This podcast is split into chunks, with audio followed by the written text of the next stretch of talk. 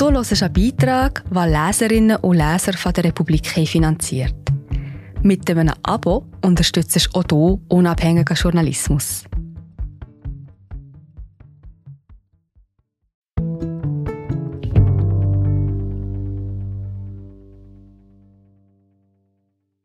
Diese Woche erhält der Norweger Jon Fosse den Literaturnobelpreis 2023. Lassen Sie sich von den Riesendimensionen seines Werkes nicht abschrecken. Eine Einführung. Keine Angst vor Jon Fosse. Von Jan Wilm. Gelesen von Jonas Gigax. Manchmal ist der Literaturnobelpreis das sicherste Mittel, Autorinnen ins Exil der meistverkauften Ungelesenen zu verbannen. Wer kann es heute kaum erwarten, zu einem Werk von Karl Spitteler, Gewinner von 1919, François Mauriac, Gewinner von 1952, oder Jean-Marie Gustave Leclésio, Gewinner von 2008, zu greifen? Selbst das Hauptwerk des Nobelpreisträgers von 1999, Günter Grass Die Blechtrommel, ist in viel mehr Regalen als Leserherzen daheim. Damit es dem Gewinner dieses Jahres besser ergeht, lohnt etwas Auslese, um etwaige Berührungsängste mit Jon Vosses gewaltigem Werk abzubauen. Der 1959 im westnorwegischen Haugesund geborene Autor hat bislang mehr als ein Dutzend Romane und eine ebenso stolze Zahl Lyrikbände veröffentlicht, dazu zahlreiche Novellen, Erzählbände, Kinderbücher, Essays sowie über 30 Theaterstücke. Der größte Teil seines Werks ist noch nicht ins Deutsche übertragen, obwohl sich das mit der weltweit höchsten literarischen Auszeichnung nun bald ändern dürfte. Die schwedische Akademie verlieh den Literaturnobelpreis für Vosses innovative Theaterstücke und Prosa, die dem Unsagbaren eine Stimme geben. Die Preisbegründung klingt nach Klischee, trifft aber den Kern von Vosses Kunst. Denn in all seinen Werken versucht er unermüdlich, innermenschliche Zustände auszuloten, die der Sprache entzogen sind oder bislang mit Stille bedeckt waren. Am eindrucksvollsten zeigt sich dies im Romanzyklus Heptalogie 2019 bis 2021, der am ehesten das Potenzial hat, in Bücherregalen zu versauern. Wie der Titel ankündigt, besteht das Werk aus sieben Teilen. Auf Deutsch sind sie in drei Bände gegliedert. Der andere Name, Heptalogie 1 bis 2, Ich ist ein anderer, Heptalogie 3 bis 5 und ein neuer Name, Heptalogie 6 bis 7.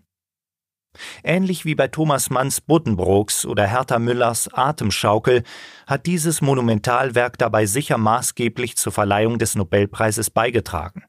In der unaufgeregten, poetisch präzisen Übertragung von Vosses langjährigem Übersetzer Hinrich Schmidt-Henkel nehmen die Bücher Leser mit in die verwinkelten Seelenkorridore der Hauptfigur Asle.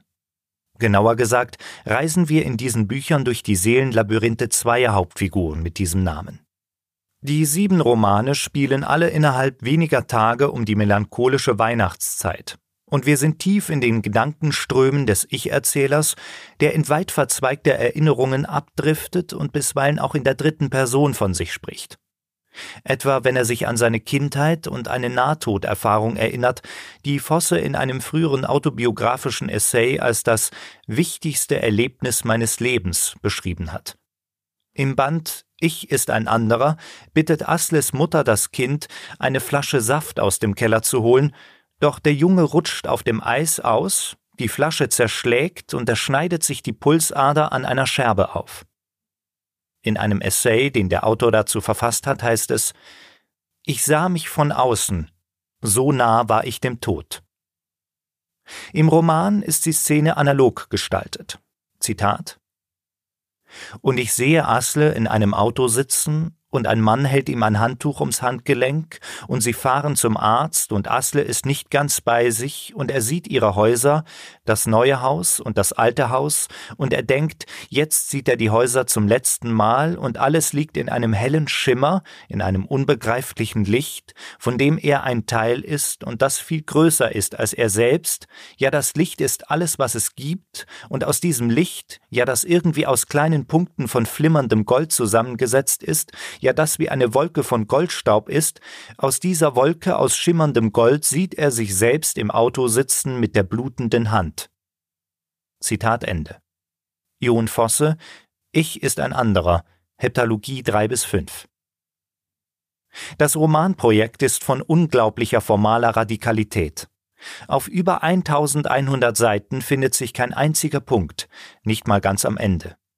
Überall ungebremstes Ineinanderfließen der Sätze. Trotz dieser radikalen äußerlichen Form ist Vosses Werk alles andere. Wir sind gerade wieder da. Hallo, ich bin Marie José, Wissenschaftsjournalistin bei der Republik. Und ich tue dich hier kurz stören. Mir gefällt bei der Republik, dass sie vertiefen. Es sind mehrheitliche Geschichten, die auf Hintergrund eingehen. Für das Lesen oder Hören, beim Joggen, beim Kochen oder wie man noch einen langen Tag vor dem Computer einfach möchte die Augen zutun. Wir sind werbefrei und nur von unseren Leserinnen und Lesern finanziert. Unter republik.ch slash hallo kannst du auch hier ein Abo lösen. So, und das war es auch schon mit der Störung.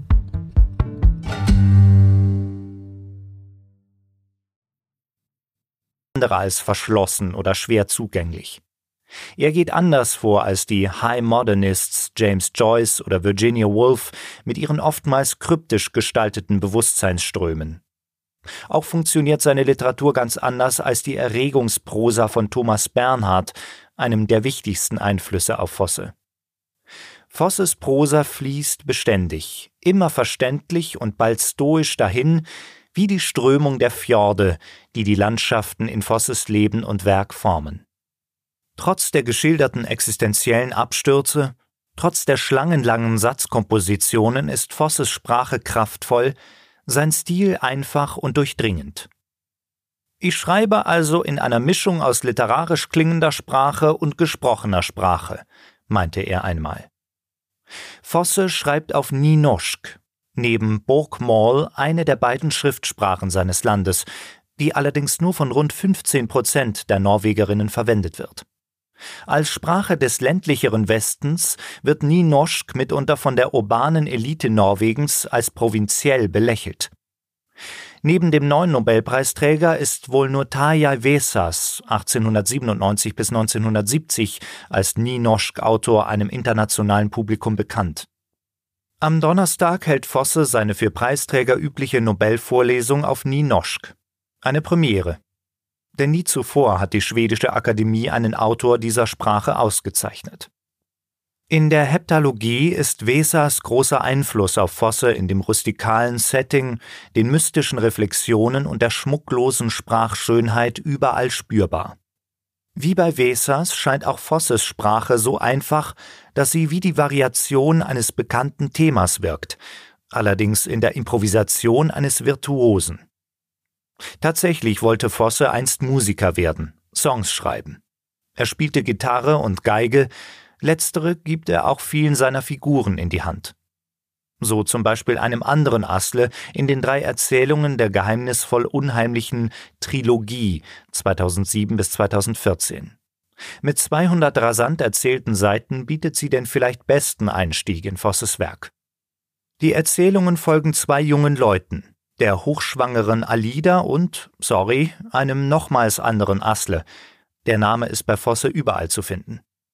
Das Paar irrt im Winter durch eine fremde Stadt, findet nirgends Unterschlupf und baut sich schließlich gegen alle Widrigkeiten ein Leben auf.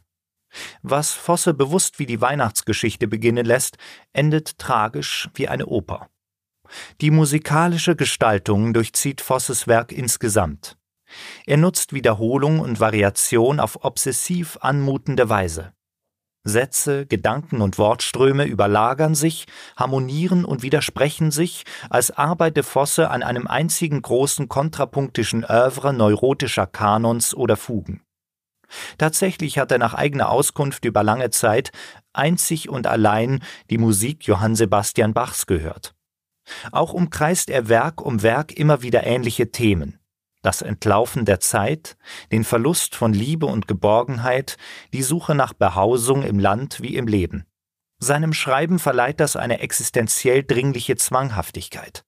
Und so wie ein Geflecht aus Motiven das Gesamtœuvre eint, scheint auch in der Heptalogie alles nur durch Wiederholung und Doppelung zusammengehalten.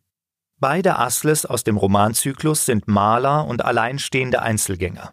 Der eine lebt in dem Provinzdorf Dilkia, worin ein altnordisches Wort für Verstecken mitschwingt. Seit dem Suizid seiner Frau Ales, einmal mehr eine Namensvariation, ist er verwitwet. Pausenlos brechen Erinnerungen in seine Gedanken ein und bereiten ihm Schmerzen. Doch wo er früher zur Flasche griff, malt er heute Bilder, um die Vergangenheit zu bannen, und betet. Wie Fosse selbst hat Asle die Alkoholsucht durch eine Konversion zum Katholizismus besiegt. Der andere Asle hat es nicht geschafft, vom Alkohol loszukommen, und es geht ihm weit schlechter. Er darbt in der fiktiven Fjordstadt Björgvin vor sich hin. Björgvin, Bergwiese, ein historischer Name für Bergen, wirkt wie die provinzialisierte Form der westnorwegischen Stadt, in der Fosse seit Jahrzehnten lebt, auch wenn er noch eine Wohnung im österreichischen Hainburg besitzt und vom König Norwegens eine permanente Künstlerresidenz auf dem Palastgrundstück Oslos zuerkannt bekam. Die Heptalogie lässt offen, ob die Asles invertierte Spiegelfiguren sind, Doppelgänger oder ganz realistisch zwei Freunde, die zufällig denselben Namen tragen. Vielleicht sind sie Variationen desselben Asle und repräsentieren verschiedene Existenzmöglichkeiten oder verschiedene Zeiten. Typisch für Fosse verkompliziert er diese Lesart gleich in den ersten Bänden der Heptalogie. Die Doppelgänger begegnen sich, wenn der eine Asle den anderen volltrunken und reglos im Schnee findet und sein Leben rettet. Zitat So sieht es aus, denke ich. Da liegt ein Mensch, im Schnee, von Schnee bedeckt, den Kopf auf einer kleinen Treppe zu einer Haustür hin. Ein Mensch liegt im dicht fallenden Schnee, der sich über diesen Menschen legt, der da liegt, und ich gehe rasch hin, und er ist es. Es ist Asle. Ja, Asle liegt dort im Schnee. Was ist nur passiert? Denn Asle liegt einfach im Schnee und er wirkt ganz leblos, als ob er schlafen würde. Liegt er da, als ob er einfach umgefallen wäre, einfach umgekippt. So liegt er da und der Schnee fällt und legt sich über ihn. Zitat Ende. Befinden wir uns auf metaphorischem Boden? Hat Asle sich eines Tages selbst gerettet und in ein Spital gebracht, wo sein Alkoholismus behandelt werden konnte? Die offenen internen Fragen der Heptalogie reichert Fosse mit den großen Fragen der Metaphysik an. Wie viele seiner Werke nach 2012 ist das Projekt von religiösen Themen und Motiven durchwirkt. Der Autor hat damals einen Zusammenbruch erlitten, nachdem auch er mit dem Trinken aufgehört und sich dem Katholizismus zugewandt hatte. Obwohl Fosse in Norwegen große Berühmtheit genießt, hat ihm diese Konversion in dem protestantischen Land viel Skepsis und Spott eingebracht. Auch in der Heptalogie ist es durchaus befremdlich, wenn der moderne Künstler Astle sich zum Mystiker macht. Der katholische Glauben hat mir viel gegeben, und ich begreife mich selbst als Christen, heißt es da. Zum Ausgleich schiebt er progressiv nach, ungefähr so, wie ich mich als Kommunisten oder mindestens Sozialisten begreife, nur um dann noch einmal ins Unmoderne zurückzurudern, ich bete jeden Tag den Rosenkranz. Bei Fosse kollidieren Modernität und Religion, Katholizismus und Kunst. Diese Clashes strukturieren allerdings auch das eindringliche Monumentalwerk. Wie ein Orgelgruß, der die Liturgie einleitet, werden alle sieben Teile mit einem nahezu identischen Wortlaut begonnen, wenn Asle eines seiner Gemälde betrachtet.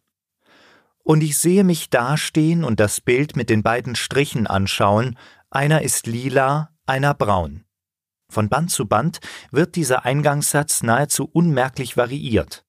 Wie ein Nachbar Asle spöttelnd mitteilt, hat er ein Andreaskreuz gemalt, mit dem das Martyrium des heiligen Andreas aufgerufen wird, indirekt aber auch Jesu Hinrichtung und, der Legende nach, die Erlösung der Menschheit.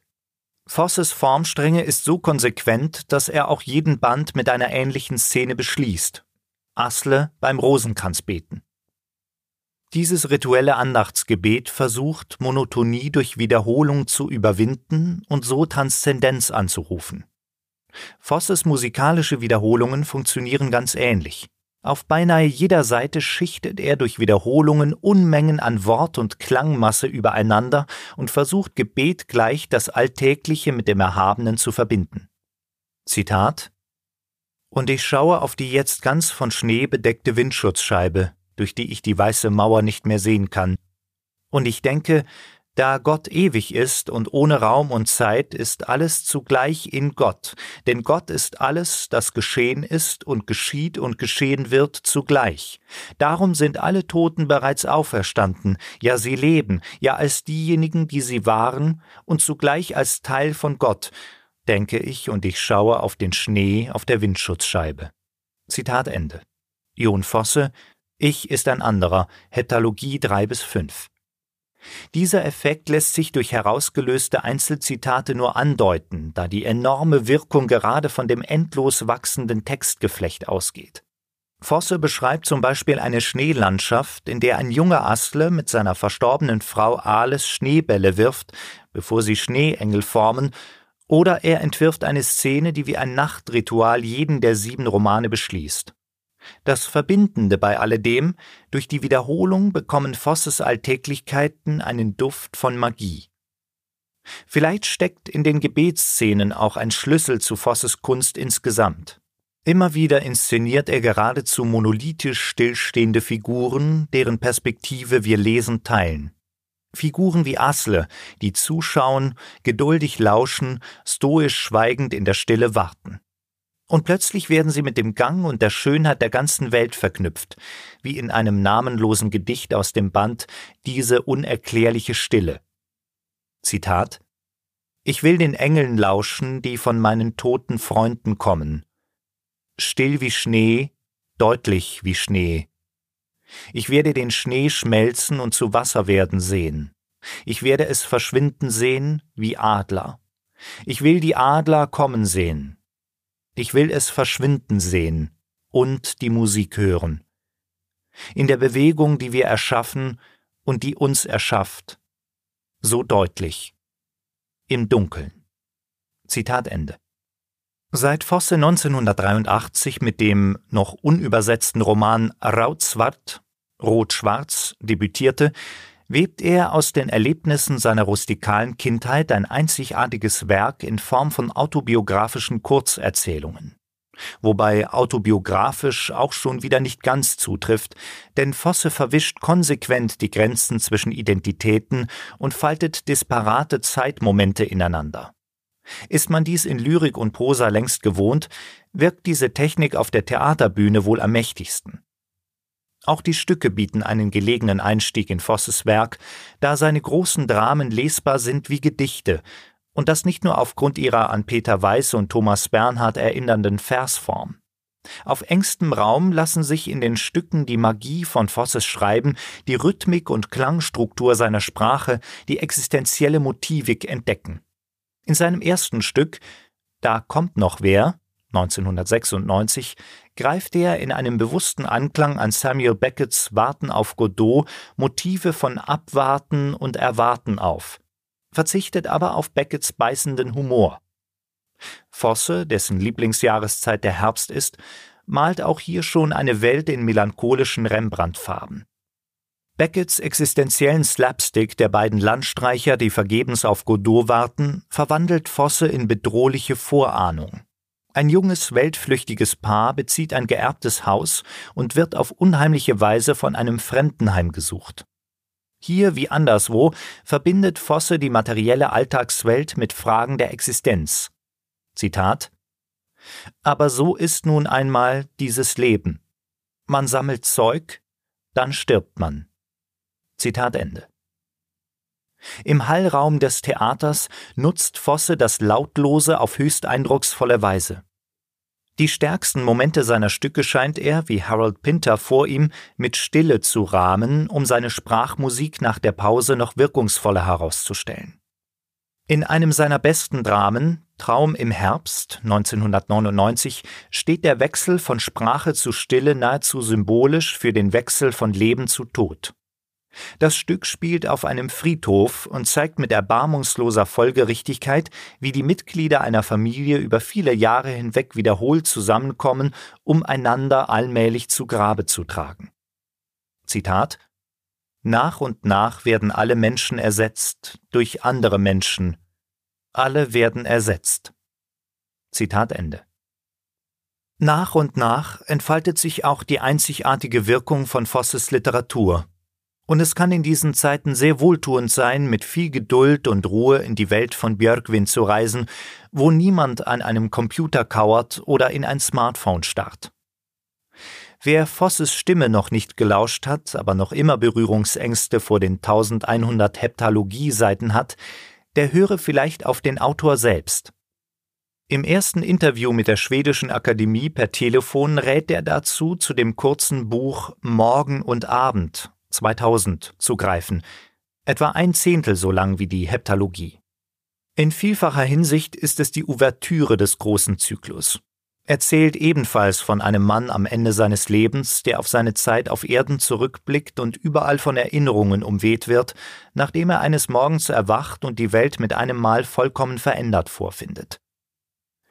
Und jetzt ist es, als hätte sich ein Lichtregen über alles gelegt und die Dinge verwandelt. Goldstaub und Lichtregen. Viel zu schade nur fürs Bücherregal.